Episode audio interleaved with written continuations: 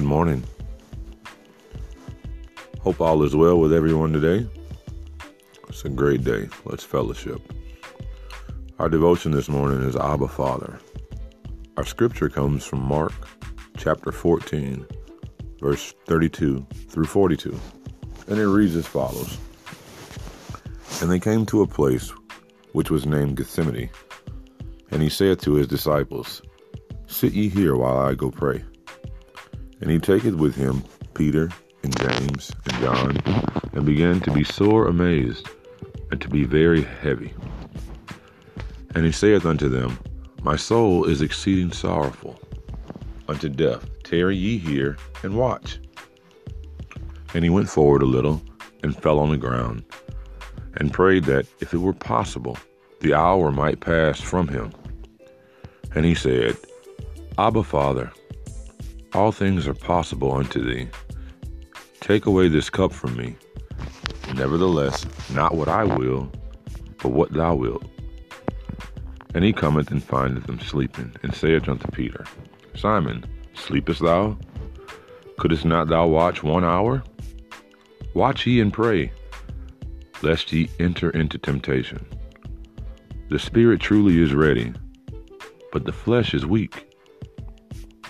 And again he went away and prayed and spake the same words.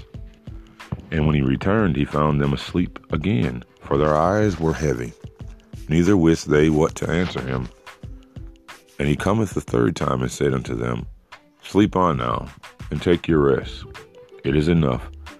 The hour is come. Behold, the Son of Man is betrayed into the hands of sinners. Rise up, let us go. Lo, he that betrayeth me is at hand.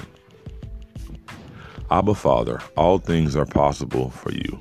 Remove this cup from me, yet not what I will, but what you will. This must have been the most difficult moments in Jesus' life. Verse 33 tells us that Jesus began to be greatly distressed and troubled.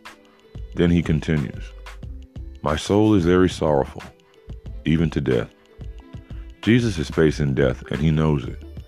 And just like any one of us, it troubles him deeply.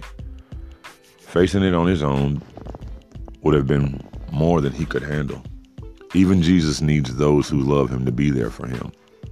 So first he calls his closest friends, Peter, James, and John. He asks them to be there with him.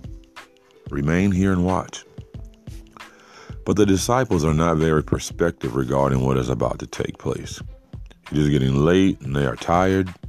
They can't keep their eyes open and thus fall asleep. Not much support there. But besides his friends, Jesus also seeks the presence of his heavenly Father, his Abba. Jesus knows that he has a good Father, a loving Father, a Father who will not fail him. For Jesus to call his God Abba, or Daddy, indicates a close, intimate relationship.